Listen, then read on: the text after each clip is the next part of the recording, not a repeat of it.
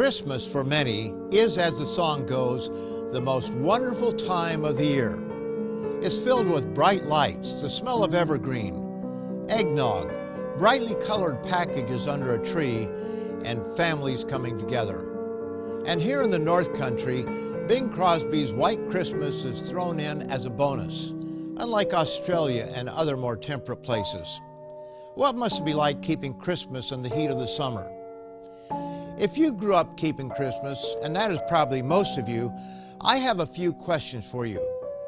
Do you realize that Jesus was not born on December 25th? December 25th celebrated the birth of the sun god Mithra. No wise men came on the night Jesus was born. There is no recorded observance of Jesus' birth in the Bible. Christians of the first 2 or 3 centuries did not celebrate Jesus' birth. Puritans in England made Christmas observance illegal. There is a problem with Christmas, and it goes beyond putting Christ back in it. The truth is that it conflicts with the biblical record and therefore undermines the true meaning of Jesus' birth. That may shock you, but on today's Tomorrow's World program, I'll give indisputable proofs that demonstrate how the popular story of Christmas, with all its customs and traditions, conflict with and distort the true story. I'll also be offering a free resource on the subject titled, Is Christmas Christian? You don't want to miss this, so stay tuned.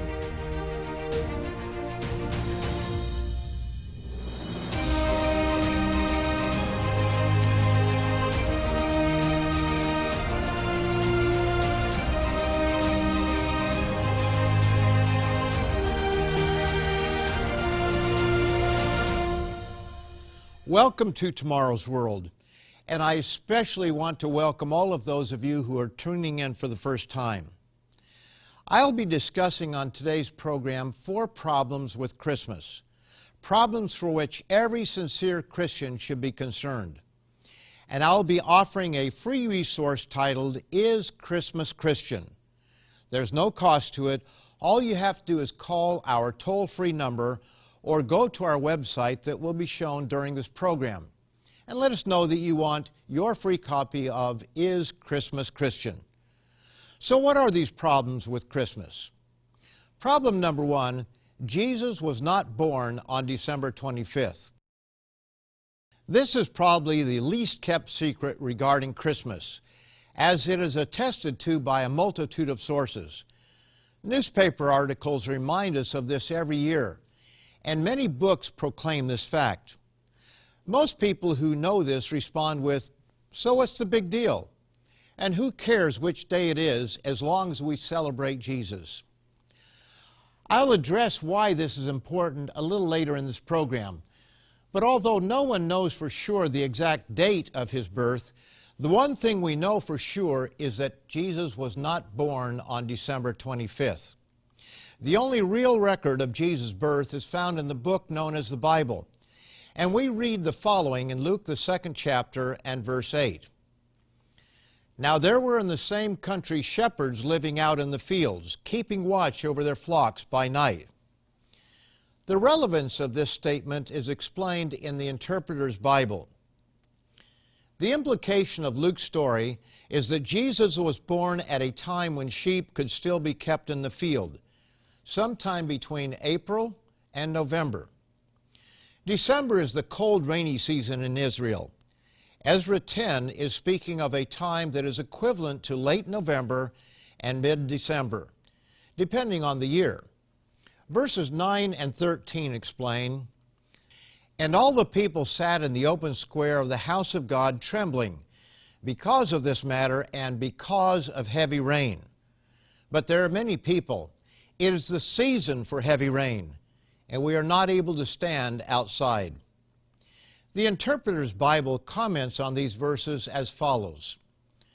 The month usually marks the beginning of the great rain of Palestine, when the heavy rain saturates the earth and fills the cisterns. It was the onset of winter storms, for the rains, often icy cold, reached the peak of intensity during December and January. But if December the 25th is clearly not the date of Jesus' birth, why did the Roman Church choose that date?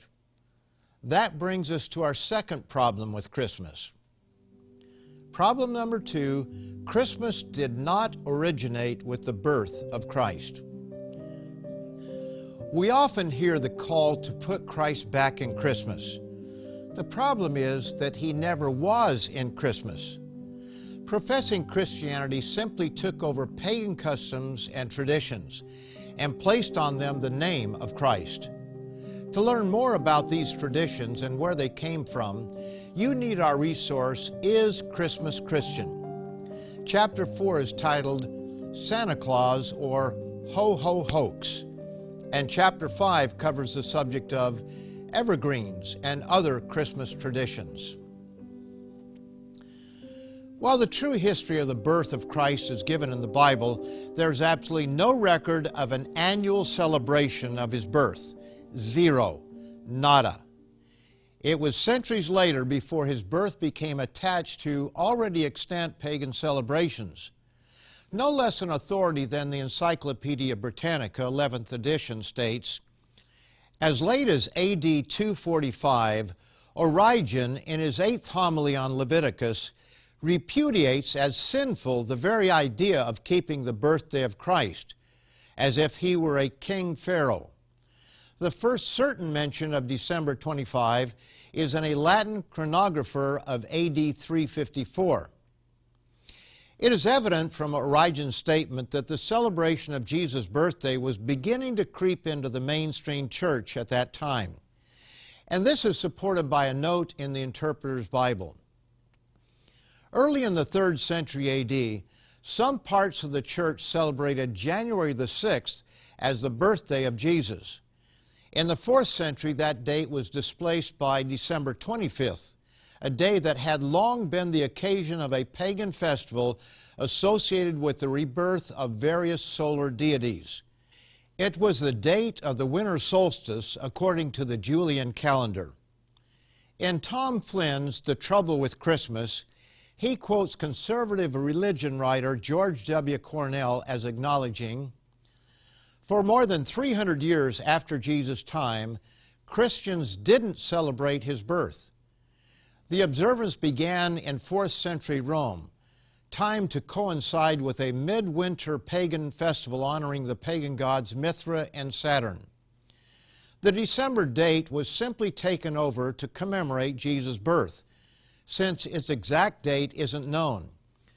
Consequently, the fusion of the sacred and the profane characterized the celebration from the start. Few people stop to ask where Christmas traditions come from. What is the origin of the Christmas tree? Kissing under the mistletoe, giving gifts, Santa Claus, the term Yule tidings, and many other Christmas traditions. Many books give the answers, but note this quote from Erdman's Handbook to the History of Christianity. The Christian church took over many pagan ideas and images. From sun worship, for example, came the celebration of Christ's birth on the 25th of December, the birthday of the sun. Saturnalia, the Roman winter festival of 17 to 21 of December, provided the merriment, gift-giving, and candles typical of later Christmas holidays.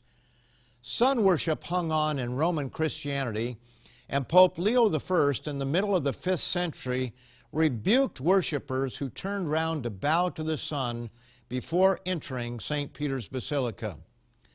Some pagan customs, which were later Christianized, for example, the use of candles, incense, and garlands, were at first avoided by the church because they symbolized paganism. These are only the beginning of problems with Christmas. We'll look at another fundamental problem that will likely surprise even those who want to put Christ back in Christmas. But first, I want to tell you about our resource, Is Christmas Christian?, which gives details that I don't have time to cover in this short program. And it answers a question that few professing Christians have the courage to explore. If Jesus were with us today, would he celebrate his birthday? Now that's an important question, and it has a clear answer. The true story of the Messiah's birth is inspiring, and Is Christmas Christian can be yours free for the asking. So pick up the phone and ask for your free copy. It's that simple. Or you can go to our website at www.twcanada.org. And I'll be right back to show you a third problem that comes straight from the pages of the Bible. Why December the 25th? Dreaming of a commercial Christmas? Santa Claus or ho-ho hoax? These are just a few of the questions addressed in our free booklet, Is Christmas Christian? To request your free copy, call the number on your screen or order online at twcanada.org. We provide this offer free of charge because we believe you cannot put a price on truth. Don't wait, we have operators ready to take your call. Or you can order online. If you missed our contact information, don't worry, I'll be back to give it again. We are looking at the problems with Christmas on today's Tomorrow's World program. So far, we've looked at two. Problem number one, Jesus was not born on December 25th. Problem number two, Christmas did not originate with the birth of Christ. And before the break, I said I would give you a third problem that comes straight from the pages of the Bible. And this one may shock you. Problem number three, the traditional story of Jesus' birth is not found in the Bible. The story you hear each December is not the same as found in the Bible. Now, don't misunderstand. Jesus is the Son of God, and His birth is recorded in the Bible, but not exactly as most people believe. Yes, parts of it are, but much is distorted, and I'll explain why this matters in a few minutes. For example, do you realize that the wise men did not come on the night that Jesus was born, but weeks or even months after the birth of Jesus? When they arrived, He was not in a stable, but in a house with His mother. Not even a mention of Joseph being there. Further, they did not come to bring birthday gifts. And contrary to the song, the Bible nowhere tells us that there were three kings. The story of the wise men didn't happen as it is told, not according to your Bible. It's a myth that distorts and perverts the truth of Scripture. When they came to Jerusalem reporting that they had seen an unusual star in the sky and were inquiring about a child who was born to be king of the Jews, no small stir was created, including with the king. Matthew 2, verses 3 and 4 tell us, "When Herod the king heard these things, he was troubled, and all Jerusalem with him. And when he had gathered all the chief priests and scribes of the people together, he inquired of them where the Christ was to be born. The answer was that the Messiah was to be born in Bethlehem. Then Herod, when he had secretly called the wise men, determined from them what time the star appeared. Herod then dispatched these visitors to Bethlehem to find the child and report back so that he could worship him. Of course, Herod had no intention of worshiping another king. Rather, he planned to kill him. It should be obvious from what we've already read that all this did not happen in one night. But notice this clear statement found in verse 11. "And when they had come into the house, they saw the young child with Mary his mother and fell down and worshiped him." Jesus is referred to as a young child, not as an infant or babe, and was not in a stable but in a house. After what was no doubt a few days, Herod realized the men were not going to report back to him. Notice verse 16. "Then Herod, when he saw that he was deceived by the wise men, was exceedingly angry. And he sent forth and put to death all the male children who were in Bethlehem and in all its districts from 2 years old and under." Why up to the age of 2? After all, there's a huge difference between an infant and a 2-year-old. The remainder of verse 16 explains, "From 2 years old and under, according to the time which he had determined from the wise men." Certainly Jesus was younger than two, but he was more than a newborn. He was weeks, if not months old. As we read in Luke, he was circumcised on the 8th day, and after 40 days from his birth, he was brought to the temple. Now when the days of her, that is Mary's, purification according to the law of Moses were completed, that was 40 days, they brought him to Jerusalem to present him to the Lord. This happened prior to the visit of the wise men. Shortly after their visit, Joseph was warned in a dream to flee with the child to Egypt, as Herod would kill all children up to the age of 2. Further, nowhere in Scripture do we read of 3 kings. They presented 3 kinds of presents, gold, frankincense, and myrrh. But these categories of gifts in no way indicate the number of magi. So now the question, if they didn't show up on his birthday, why did they bring gifts? I was told that it was because of the wise men giving gifts, but didn't they give their gifts to Jesus, not each other? Truth is important. They were not celebrating his birthday, but were presenting gifts to a king. Jesus was born to be a very real king. Notice how Jesus answered Pilate's question more than 3 decades later. Are you a king then? And Jesus answered, You say rightly that I am a king, for this cause I was born.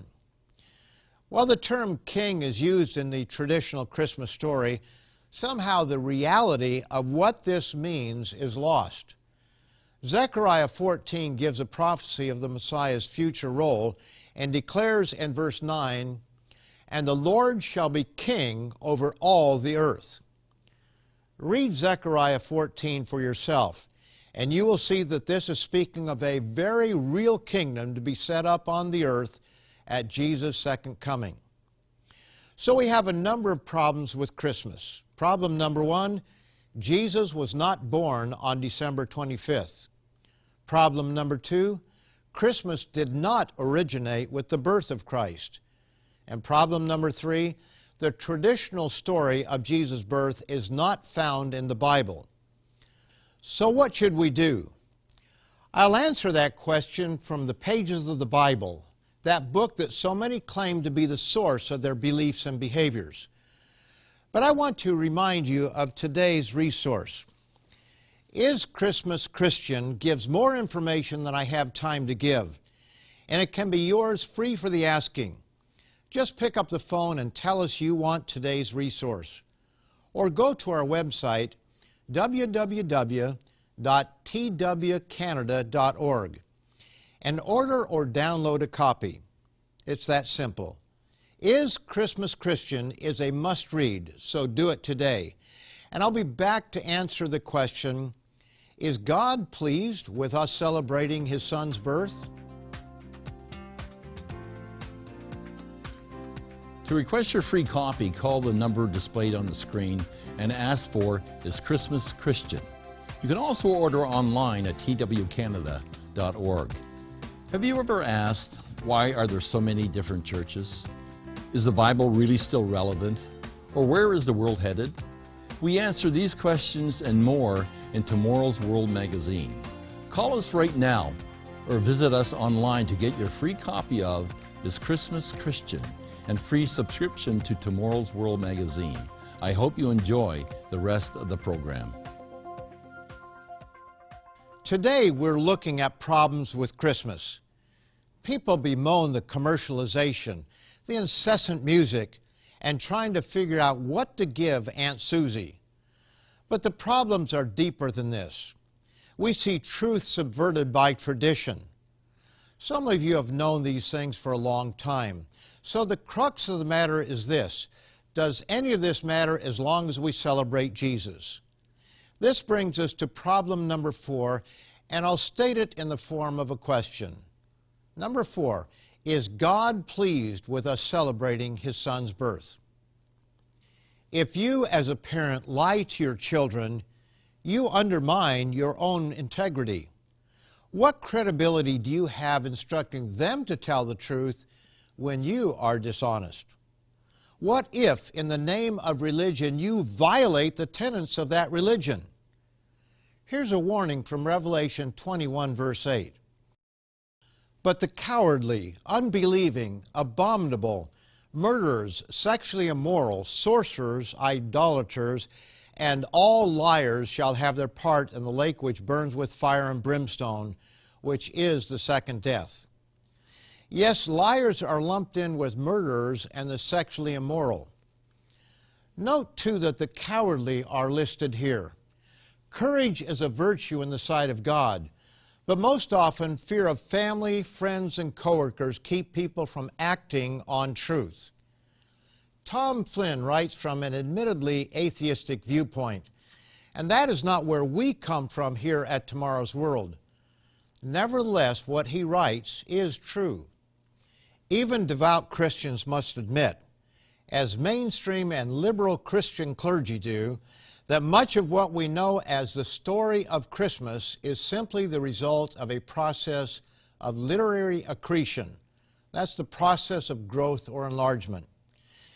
Its elements are inspired by or just appropriated from the legends of earlier holy personages. Even if Christianity is true, the story of Christmas is unworthy of it. Laying aside his humanistic approach to the subject, let's turn to the Bible to learn what it says about this subject. After all, is that not the source that really matters? In Luke, the 6th chapter, verse 46, Jesus chided the people of his day who called him their Lord, meaning master, but didn't obey his teachings. But why do you call me Lord, Lord, and do not do the things which I say? Further, he rebuked the Pharisees for putting their hand-washing tradition above the law of God. The issue is different, but the principle is the same, putting tradition over God's commands. Mark 7, verse 9. All too well you reject the commandment of God that you may keep your tradition. So is God pleased with us keeping our birthday celebration of His Son, as long as we do it for Him? Or should we put human reason aside and let the Bible answer this question? What does He think about the mixing of heathen practices with our worship of Him? Deuteronomy 12, verses 29 to 32. When the Lord your God cuts off from before you the nations which you go to dispossess, take heed to yourself that you are not ensnared to follow them, and that you do not inquire after their gods, saying, how did these nations serve their gods? I also will do likewise. You shall not worship the Lord your God in that way, for every abomination to the Lord which He hates they have done to their gods, for they burn even their sons and daughters in the fire to their gods. Whatever I command you, be careful to observe it. You shall not add to it, nor take away from it. This has been the challenge down through history, and our day is no different. People want to worship God their own way, but this passage clearly shows God is not pleased with mixing heathen and pagan practices with the worship of His Son. I encourage you to call or go to our website to receive your free copy of Is Christmas Christian? And be sure to stay tuned for Tomorrow's World Answers. To learn more about future events that will affect you and your family, continue to watch Tomorrow's World, where Stuart Wachowicz, Michael Haykoop, and I will bring you more information about today's issues and the glorious hope of Tomorrow's World. To learn more about today's topic, visit twcanada.org. You can also order by calling us at 1-866-784-7895 or by writing us at Tomorrow's World, P.O. Box 409, Mississauga, Ontario, L5M0P6.